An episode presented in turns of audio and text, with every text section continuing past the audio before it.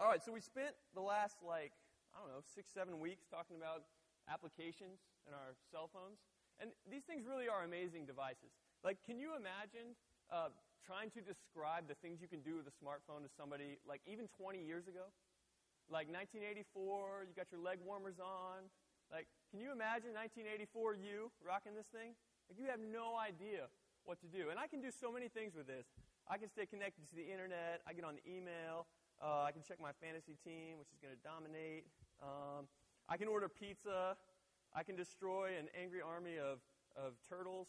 Um, I can get a high score in doodle jump. Oh, yeah, this is a good one. I can uh, turn this thing literally into a whoopee cushion. Uh, so sometimes, like, if I'm in Target or something, I'll just shake it. And, you know, I won't, uh, I won't disturb any of you with the details of what that sounds like. But needless to say, my wife is not happy when I do that. Um, I could be a fruit ninja. I, mean, I, just, I can tune my guitar. I can make music. Uh, it's pretty amazing what I can do. I can use the force.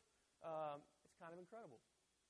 And so uh, we are more connected than ever, right? Like most of us carry around smartphones in our pockets, so we're connected to the internet. We can do all sorts of amazing things. Um, but I was reading uh, this article in Psychology Today, and it was basically the premise was your smartphone is making you dumb. Now, all the people with flip phones are like, yep, see, I told you. But basically, this, the, more that we are connected, the more that we have an opportunity to access information, the, the worse it actually is for us. So we carry around the internet, and here's what happens in these conversations. Like, used to, there used to be conversations that were left undecided, right? Like, you'd be arguing about something, you'd be like, no, uh, Vanilla Ice sings that song. And it would be this argument back and forth, and there's really no way to really figure out who sang it. Now you've always got iPhone guy. I don't like iPhone guy. He's like my little brother. And he, he pulls out the iPhone every time there's a disagreement. He's like, hold on, let's look it up. I'm like, no, let's think about it. Let's think about it a little bit.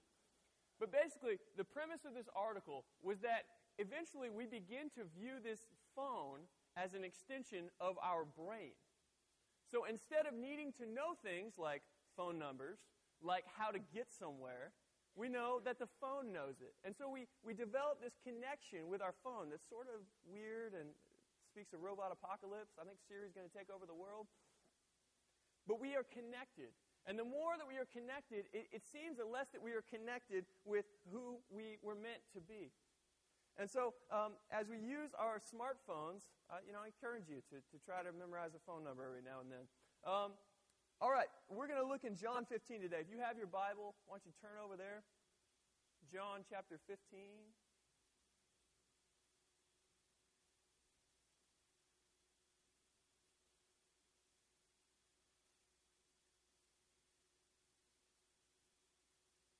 in this passage, Jesus is going to uh, make a statement about who he is.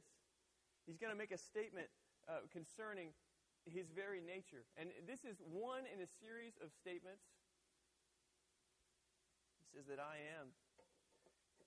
Following statements here, he says, I am the bread of life. I am the door for the sheep. I am the good shepherd. I'm the light of the world, the resurrection and the life. I'm the way, the truth, and the life. These statements in John have become famous both for their, uh, the way they fit together, the way that they speak to, to human need and longing, but also for their poetry. How beautiful is it? I am the resurrection and the life. There's so much, so much meaning packed into those few words. It's poetic in nature. And so today we're going to be looking at one of those statements of Jesus where he says, I am the vine. I am the true vine, and my Father is the gardener. Now, um, in this passage, Jesus is going to employ the, the imagery that would have been familiar to the people that he's speaking to. In John 15, we are listening in on a conversation, a conversation between Jesus and his closest followers. It starts um, in John chapter 13 when he's washing the disciples' feet. And he's, he's giving this last final discourse. And he talks about the Holy Spirit in 14. He talks about the vine in 15, um, leading up to his concluding prayer, where he prays not only for the disciples, but for everybody that would believe in him. It's a beautiful section of Scripture. If you haven't read that, this part of John, I really encourage you to, to jump in there. But we are kind of jumping in on the middle of this conversation as Jesus tells his disciples that I am the true vine. And he's using imagery that the people would have known. You know, again, this was mostly an agricultural society. Um, and so he's going to talk in terms that they would understand. Now, um, in the Old Testament, when the vine is mentioned, um, it's usually talking about the covenant people of God, which would be the nation of Israel. Now, the only problem with this is it's usually talking about the covenant people of God in not the most sunshiny of terms. Okay, so let's look at Ezekiel chapter 15. I'll show you what I mean. Ezekiel 15, starting in verse 1. God is going to describe Israel as the vine. Ian is going to turn there one page at a time. It says, The word of the Lord came to me, Son of man, how is the wood of a vine better than that of a branch on any of the trees in the forest? So he's comparing the wood of a vine to basically the wood of a, of a tree. And he says, is wood ever taken from it to make anything useful? He's like, Do we build anything out of vines? Do they make pegs from it to hang things on? Verse 4 And after it is thrown on the fire as fuel, and the fire burns both ends and chars the middle, is it useful for anything?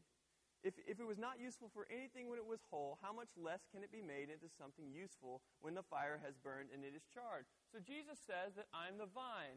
And the disciples get really excited because they know that from their Old Testament that when God talks about the vine, it's about to get really exciting in here. Um, and basically, what Ezekiel is saying is, is that, look, the vine, if it's not doing what it's meant to do, is useless. It's fuel for the fire. And so Jesus begins his discourse with this metaphor. And we're going to see how he extends this, how he walks through this. Let's look in 15:1. He says, "I am the true vine, and my Father is the gardener. He cuts off every branch in me that bears no fruit, while every branch that does bear fruit, he prunes so that it will be even more fruitful." Verse 3, "You are already clean because of the word I have spoken to you." And so he begins this passage and he says that I am the true vine and my Father is the gardener. And so this begins with the foundation of who Jesus is. He hasn't brought us into the equation yet. He's speaking to his disciples and he's talking about the relationship that takes place between him and the Father. He says that Jesus is the vine, that, that as Israel used to represent the covenant people of God, now that is replaced by Jesus, that he is now the vine. And he says that I am the true vine and my Father is the gardener. So again, it starts with this sort of Trinitarian father son relationship. And we're going to see how he invites us into that. Verse 2 He cuts off every branch that does not, uh, that does, excuse me, he cuts off every branch in me that bears no fruit. Now, this gets a little scary, right? Because doesn't that seem like it puts a lot of pressure on you? He cuts off every branch that bears no fruit. Well, it's like immediately we're asking the question okay, I know I don't want to be cut off, so am I, am I bearing fruit? How do I bear fruit? It seems like it's putting all of the, all of the onus on it, onto us. And it seems a little scary at this point because we know we don't want to go to the bad place where things that get cut off and burned sound like they go. But we're going to see how Jesus takes the pressure off, how he alleviates that pressure. Let's look at the second part of verse 2 there. While every branch that does bear fruit, he prunes so that it will be even more fruitful. Um, I have a vine that literally wants to eat my house. Like, I'm, I'm convinced I'm going to come home one day and it's going to have my dog in its tendrils. I'm going to have to fight it off uh, with a sword. Um, but this thing, like, I cannot believe the rate at which it grows, especially this summer as it keeps raining. Um, but it crawls up my house. Um, it, it, it, grows, like, through the cracks in the sidewalks. Like, it's, it's crazy. Um, and I, I am not the consummate gardener. Um, you know, uh, so there was one time, uh, actually, Richard came over to my house, and literally this vine is just like like trying to suffocate my house. And he's like, "Hey, dude, you probably should take care of that." I was like, "What do you mean?" He's like, "Yeah, you probably don't want that growing in between the siding." I was like, "Oh, okay. Uh, so what should we do?" And you just literally you just start pulling it and cutting it. Um, but these things need to be managed. Uh, Courtney and I have these hydrangea bushes, and they grow um, sometimes in spite of me uh, beautifully. But we the, the thing that we know is that once a year, twice a year, we have to take some, some hedge clippers and cut off the, the old dead flowers so that more flowers can grow. I know there's some gardening people in here. You guys are like, duh. Um, but this was a revelation to me. Um, So Jesus is saying that he, he prunes every branch that, that, that bears fruit so that it can bear more fruit. And so this, this speaks to me of a couple things. First of all, discipline. Uh, we don't like to think of God's discipline. We don't like to think of Him uh, of harming us in order for us to grow more fruit. Because essentially, what is pruning? Like you're snipping off all these branches. Like I, I used to be scared that I was sort of messing up the plant, right? But if it's done by a skilled gardener, pruning is the best thing for the plant. It's the thing that makes it able to grow uh, more healthy, to grow uh, more vibrant. And so Jesus says that he prunes the branches. Now, this is not fun sometimes. When we're encountered with our sin, when we face this, uh, situations in our life, death of loved ones, that God is speaking into those situations and saying that, yeah, even in this, even in this, I am good. Even in this, I am here. And I'm trying to, to discipline you and change you. And so he's, he's shaping us. He's making us into something new. But in order to do that, sometimes he's got to cut you. This is, this is not foreign to a surgeon. Um, surgery, uh, in, in its essence, is, is literally stabbing you with an object and going in there and messing around with things, right? But surgery, the point of it is to make you better. And that's kind of what Jesus is getting at here. That as he prunes, he is the skilled and, and perfect gardener. He, he only chops off the branches that aren't bearing fruit. And so he prunes, he disciplines us. And also, I see in this, I see sanctification. That he's saying, look, this isn't, this isn't something that's honoring to me. This isn't something that's, that's making you look more like me. And so he's taking those branches that don't look like him and he's, and he's, he's shaping them. He's cutting them off. And so he says that he prunes so that we can bear more fruit. Um, we're going to talk about what, what it looks like to bear fruit here in just a second. 15.3 says, You are already clean because of the word I have spoken to you. He is, he's pruned our hearts by the, by the fact, the announcement that He is King, that He is reigning. Let's look in verse 4. It says, Remain in me, and I will remain in you. No branch can bear fruit by itself, it must remain in the vine. Neither can you bear fruit unless you remain in me. I am the vine, you are the branches. If a man remains in me, and I in him, he will bear much fruit. Apart from me, you can do nothing. And so, in this context, he says, If you remain in me, you will bear much fruit. So, we, we have our first sort of answer to that question. What does it look like to bear fruit? Well, remain in him. Well, that's not a super helpful answer, is it? Like, if I told you, if you asked me a question about who God is, I said, you know, just remain in him. You'd be like, okay, we'll do that. That sounds fun. Um, I, I want to look at a couple things about this particular section of, of the passage. The first thing that it says is that um, I am the vine and you are the branches. Verse 5, Jesus is announcing the supremacy of his, of his place in our lives. Um, I want to read you a story. Uh, not really a story, it's more of an editorial uh, from a, an article that I actually received from a friend of mine, Andrew, um, talking about the way that we sort of uh, make ourselves busy in our lives. So I'm going to read you just a couple uh, quick paragraphs here. This is by Tim Kreider.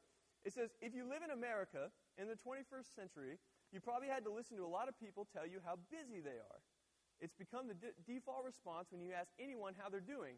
Busy, so busy, crazy busy. Anybody? You guys have told me that before, so I know it's you. It is pretty obviously a boast disguised as a complaint. We call that a humble brag. And the stock response is a kind of congratulation. Well, that's a good problem to have, or better than the opposite.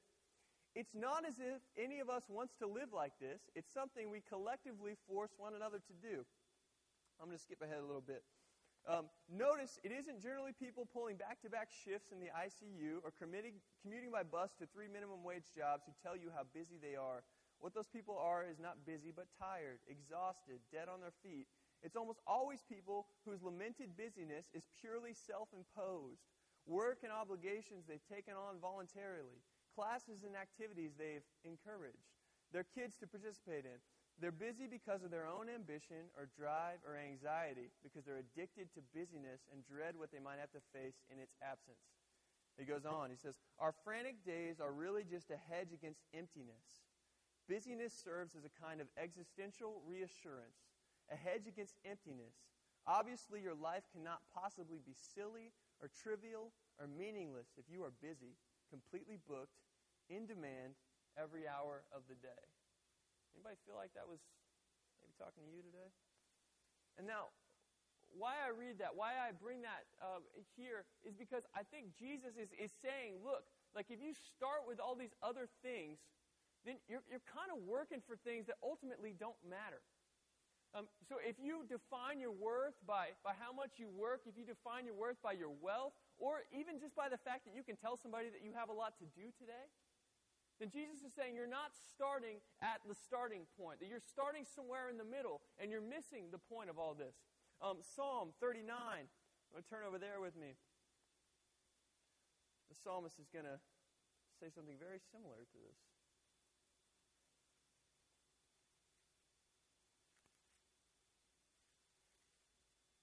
He starts in verse 4.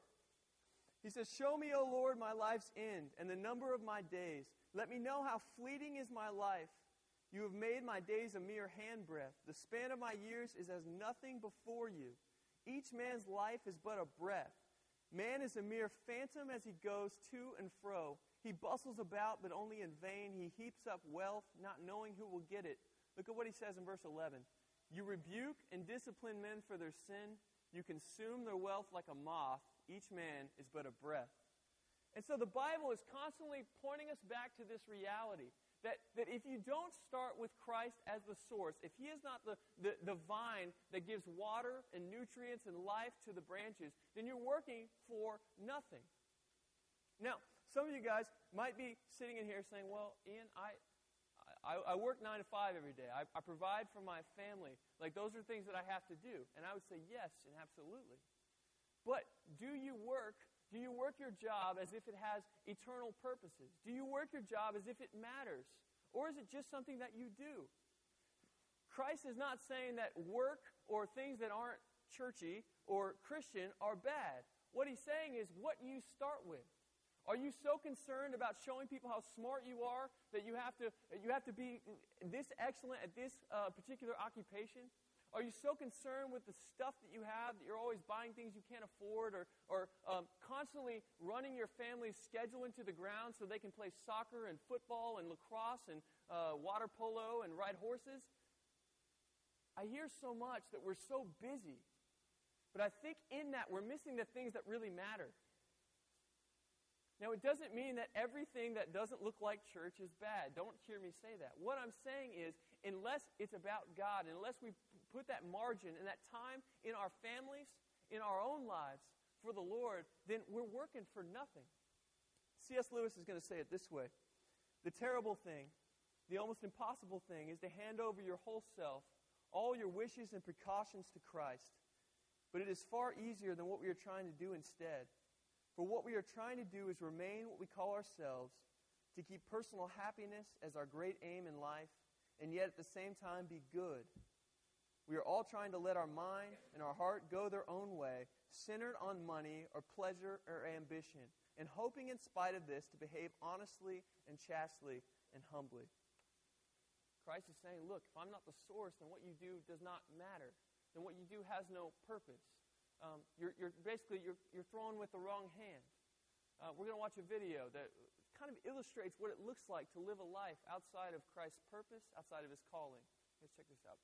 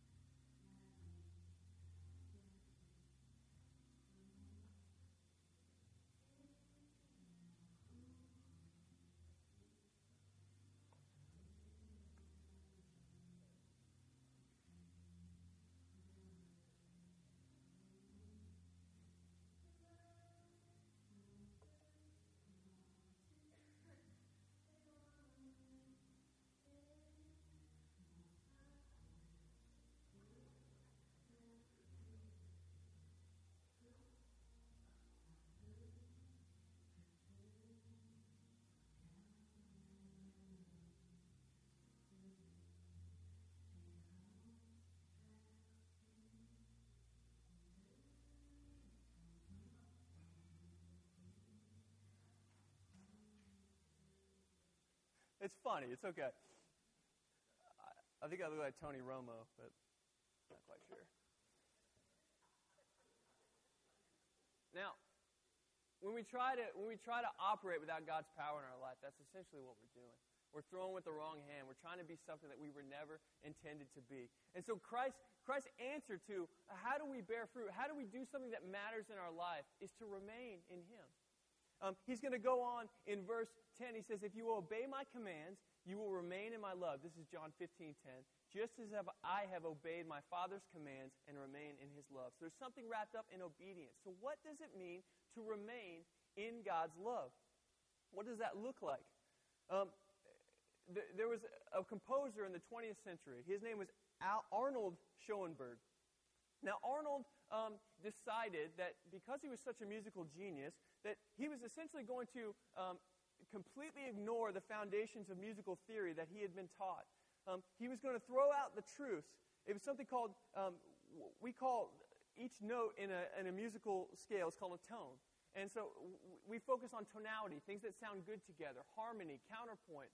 Um, there's a reason that the songs that you sing, uh, that you hear on the radio, all kind of sound the same uh, because there's something about the patterns, the repeating rhythms, the repeating melody lines that speaks to us. There's something ingrained in the human soul. Now, Arnold, in his wisdom, uh, decided that he was going to ignore all of that. And he was going to create this sort of um, musical category that had nothing to do with the foundations that had been laid before him. Um, so it sounds a little bit like this.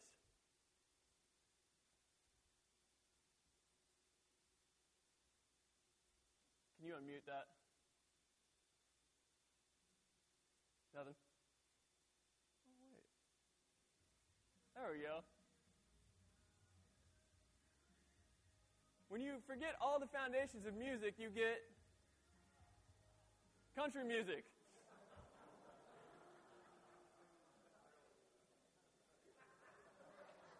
I heard that song yesterday. DC's going to fight me after this. Actually, it's a little more like this. Can you turn that up just a little bit?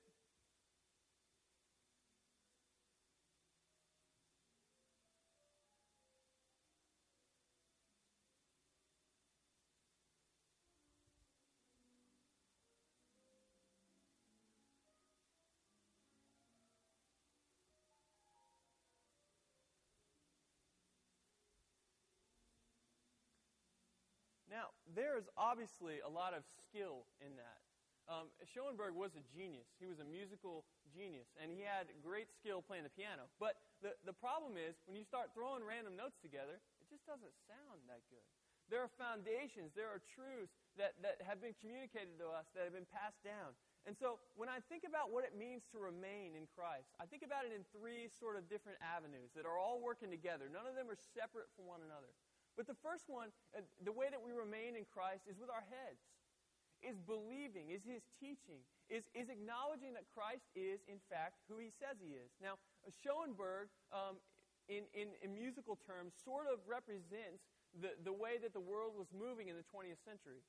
Um, we have what's called postmodernism, which questions, which questions basically even the very systems that, that allow us to know that anything is true.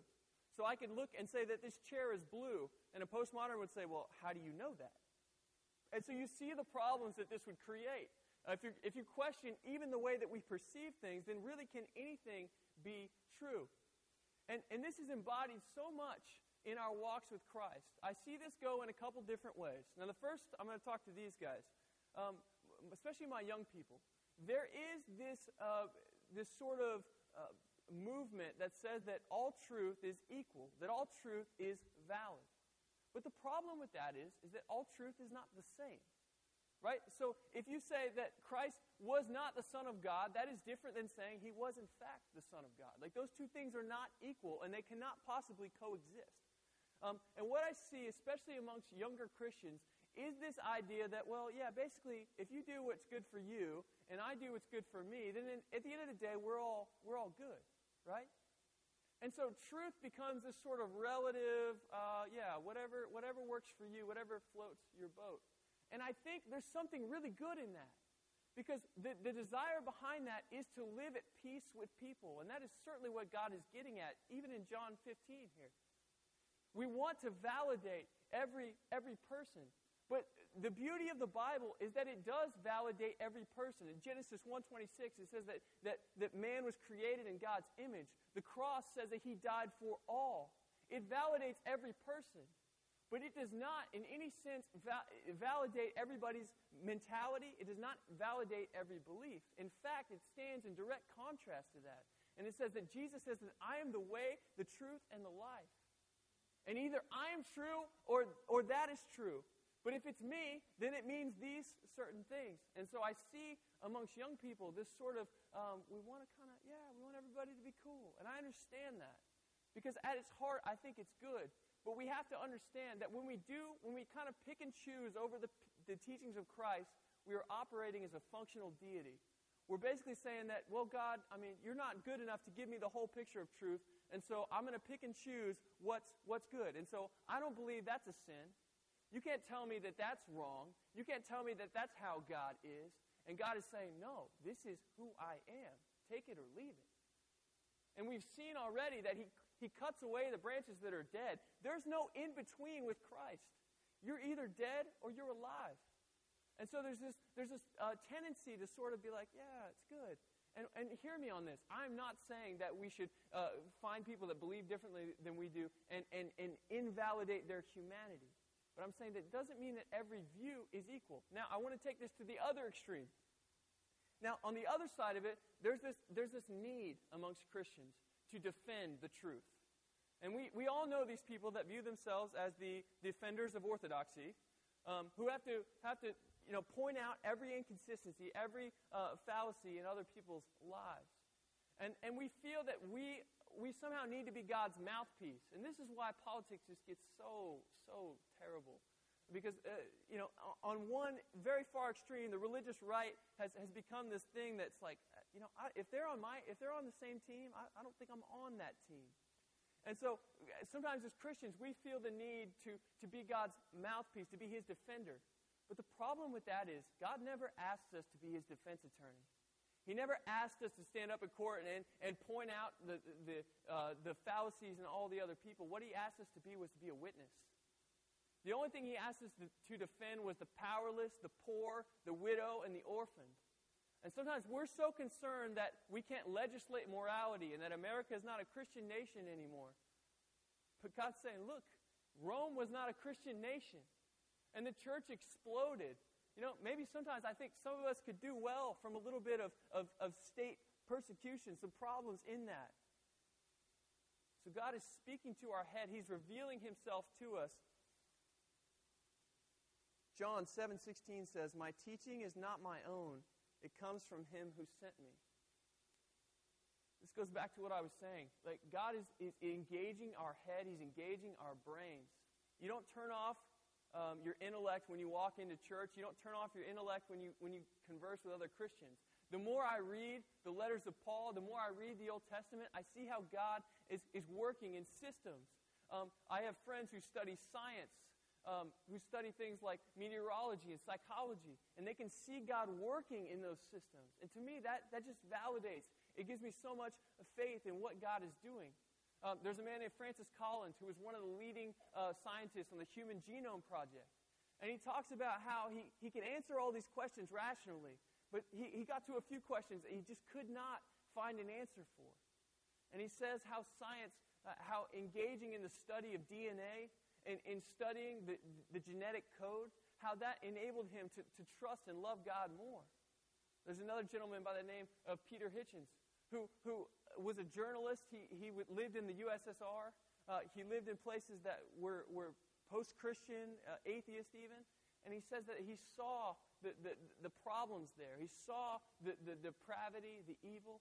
And that pointed him to something outside of who God is. God is engaging our heads he doesn't want to just say, okay, faith is about uh, sort of this uh, disembodied belief. He's saying that, no, faith is about a reason, it's about our intellect. Uh, the second way I think that God engages us in remaining, that He speaks to us, is through our actions. What is obedience if it's not action? And again, he says in John 15:10, he says, "If you obey my commands, you will remain in my love, just as I've, I have obeyed my Father's commands and remain in his love." So there's something uh, deeply connected about obeying, about doing what he says, and remaining in him. And so what is what is action if it's not obedience? Truth is embodied just as it was in Christ. Again, I said this when we talked about communion. But Christ didn't just say, here's the truth, here's all the rules. If you guys follow these, you'll be cool. He came in flesh and blood and lived out the truth among us. John 1 says that grace and truth we have seen in the person of Jesus Christ. So, obedience. What do we do with these things that we believe? What do we do with these things that we talk about on Sunday mornings? Our actions. Do we obey Him? Or is it just kind of like this, this sort of intellectual assent? Yeah, I, I believe Christ is, he, he seems good and he seems like a good way to get me to heaven.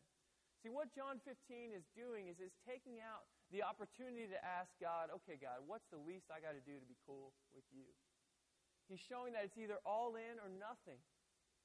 And so our actions, our obedience to, to who Christ has shown himself to be. Um, John 10, 37 and 38. He says, Do not believe me unless I do what my Father does. But if I do it, even though you do not believe me, believe the miracles, that you may know and understand that the Father is in me and I in the Father. Jesus is saying, Look, the things that I do are in direct obedience to who God is. And that's such an amazing picture. Um, it doesn't mean that Jesus is somehow less than who God is, but he, in joyful obedience, obeys God.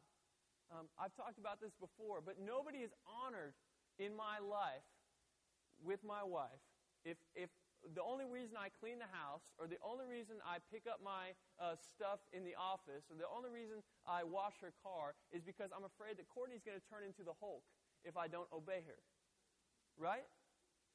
Like, if I fear her, if, if my whole relationship with her is about, like, uh, uh it's not so much about pleasing her, it's about, like, making sure that she doesn't get angry then nobody's honored in that. Nobody's glorified in that. But if I love my wife and, and I know there's things I can do that serve her, that matter to her, that changes that, doesn't it? Like, it, it, it's so true to our life with God. Like, if, if I want to love God, if I want to honor Him, then obedience is not about, well, God, I guess I can't have any fun today because we're obeying God, right? No. It's about God showing us who He is and us responding to that. So, obedience is that. He's going to go on. He's going to say um, in verse, let's see, verse 11, I've told you this so that my joy may be in you and that your joy may be complete.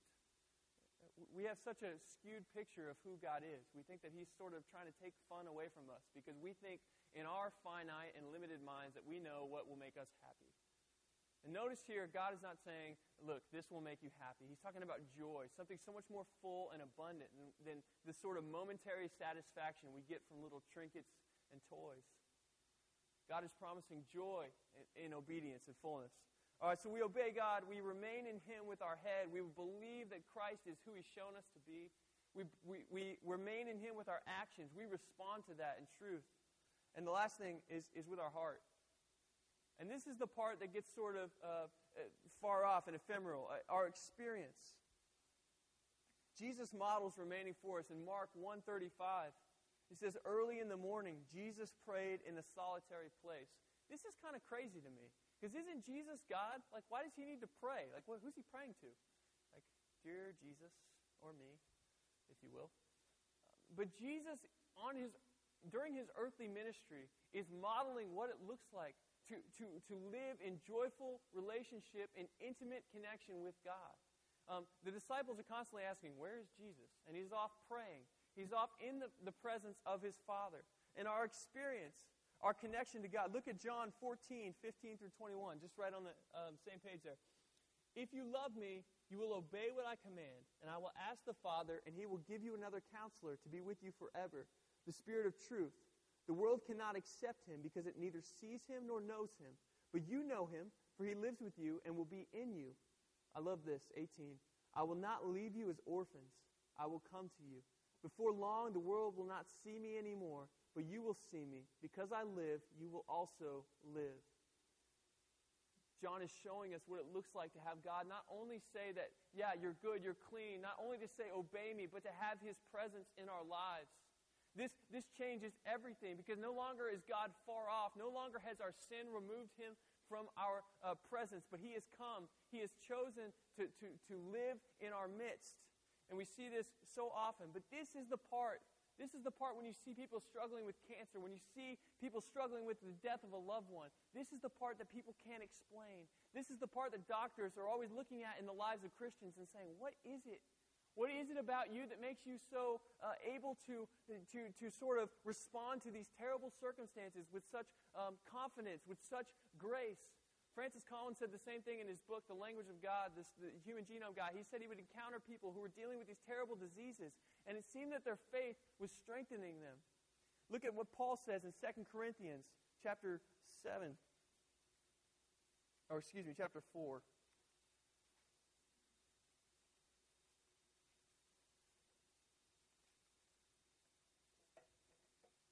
He's writing from the standpoint of being imprisoned, of being beaten, and he says, But we have this treasure in jars of clay to show that this all surpassing power is from God and not from us. We are hard pressed on every side, but not crushed, perplexed, but not in despair, persecuted, but not abandoned, struck down, but not destroyed. We always carry around in our body the death of Jesus, so that the life of Jesus may also be revealed in our body. For we who are alive are always being given over to death for Jesus' sake, so that his life may be revealed in our mortal body. So then death is at work in us, but life is at work in you. Paul's saying, look, like all this stuff is enough to kill a man. It's enough to crush us. But because of who God is, because of who he is in our life, it's worth it. Because his presence is here strengthening us, giving us the, the faith and the courage that we need to go on. And so God, not only does he speak to our heads and says, yeah, this is, this is the, the way to live. This is the way to be human. Not only does he demand our obedience because he's God and we're not, but also he comes and he lives in our midst. And this is the part that if you've ever been through anything hard, difficult, this is the part that God moves in and you see him in your life. John 15, 13 says, Greater love has no man than this, than the Father that would lay down his Son for his friends. Jesus uses the term friends, and I know he's talking to the disciples, he's talking with people that have walked with him, but that verse is, is extended to us today. And, and what, what we've talked about here today is how do, we, how do we remain in God's love? How do we sort of put all these things together? None of these things are acting in isolation. Jesus says that He has shown us what love is. He has shown us who He is by His own actions, His own life so that we might be called his friends. Uh, Moses and Abraham in the Old Testament are viewed as God's friends, um, and they're kind of on, on a varsity level uh, if, I, if I look at the Old Testament. Um, and God is inviting us into that fellowship. He says, uh, uh otherwise, in John 15, he says, as, as the Father has loved me, so have I loved you. And so, how do, we, how do we bear fruit in our lives? How do we do things that matter? We remain in Him. For some of us today, I'm going to invite the band to come back up. For some of us today, that, that, that is such a foreign concept because we don't know. We, we, we feel like, uh, you know, maybe being here today that, we're, that God's speaking to us, that, that there's a, a, a, a sort of an acknowledgement that we are not what we should be. And God is speaking into that situation, and He's saying, You are already clean because of the word I have spoken to you. That, that accepting Jesus for who He is is, is a part of our becoming uh, part of the vine. For others of us, and I think this applies to most of us in here, when we look at John 15, um, it's really talking to us because, because there is a, a point of us that says, I, I do this whole Christian thing, but it just doesn't seem like it has any life. It doesn't seem like it has any, like I come here on Sunday mornings and it, you know, that's, that's good and all, and I go to small group or whatever that looks like. But, but Christ is saying that, look, if you're connected to me, that you're bearing fruit, that your life is vibrant and abundant, that there are things going on that are bigger than, than you can control. We're trusting and, and believing in Him. And so for many of us, maybe you feel like your faith's been a little bit dead, like you need to be chopped up and pruned a little bit. And so God is inviting us into that. He's showing us what it means to live for Him, what it means to remain in Him. And so as we do each week, we have a, an opportunity to respond Uh, there'll be people over at the cross. If, you're, if you want to pray, uh, if, if Jesus is speaking into your heart for the first time, we invite you to, to, to take those next steps, to take the step of faith and say, you know, I'm going to I'm gonna kind of explore this. But for most of us, I think we just need to hear that, you know, maybe we need to, to question how we're remaining in God. What does that look like in our lives? Are we allowing God to speak into our hearts? Are we so cluttered with noise and with busyness and trying to be our own God that we can never sort of comprehend His voice? And so Jesus says that I am the vine, you are the branches. Anything else is less than what God designed. Anything else is not who God made you to be. I'm going to pray. Father, thank you for this day. Lord God, we love you. We pray that you uh, can speak into our hearts, God, that you can use your word. God, that you can help us to obey, Father. You can give us faith to trust in you. And so, Father, we ask that you would be glorified, God, that you would be lifted up, God, that you would make your joy complete in us by bearing fruit in our lives, Father. Lord, we pray that as we sing, God, that it wouldn't just be words, God, it would be glorifying to you. Lord, we ask all these things in your name. Amen. If you have a decision to make, you'd like to talk to somebody, to be people over the cross, invite you to stand, and we're going to sing to our Lord and Savior.